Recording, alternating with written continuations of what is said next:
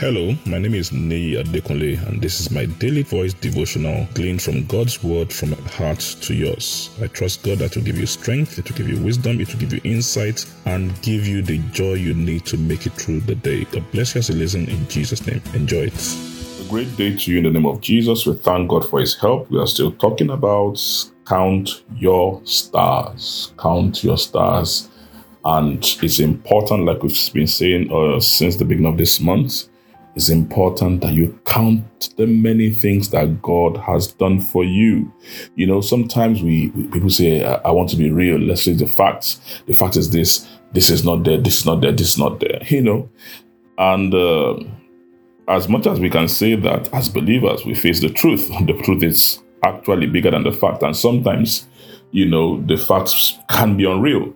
You know, I don't know if you've been driving on the road, maybe on a very sunny day, and in front of you, it's like you've seen a, a puddle of water. And the truth is this, or the fact is that you are seeing it. It's not, it's not, it's not an illusion. You are actually seeing some form of liquid on the road. It's called mirage, but you get there and it's not there.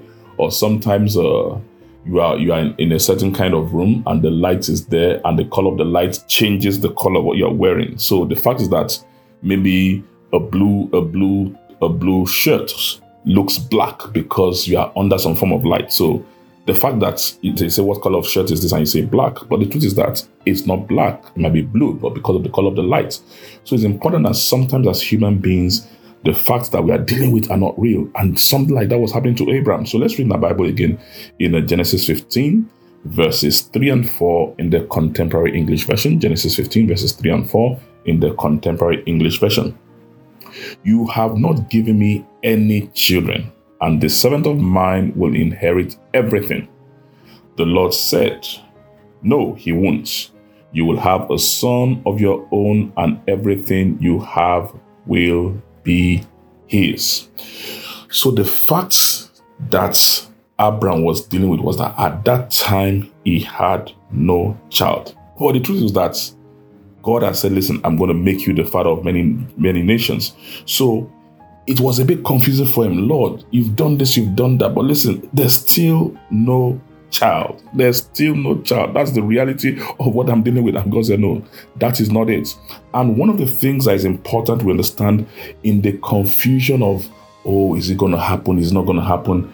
You want to keep your connection with God. You want to maintain your connection with God. So in the midst of his, you know, his doubting and moving up and down and you know, confusion, the ability to stay connected with God ultimately brought him to a place of clarity.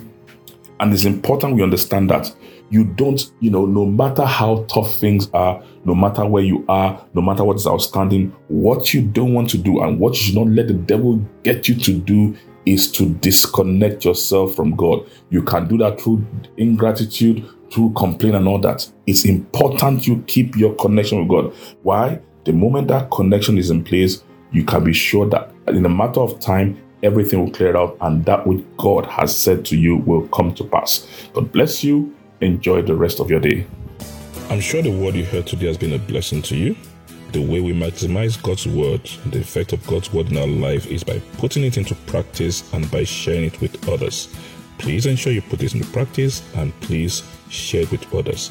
And I trust God that the full benefit of the word be seen in your life in Jesus' name. Thank you very much and have a wonderful day.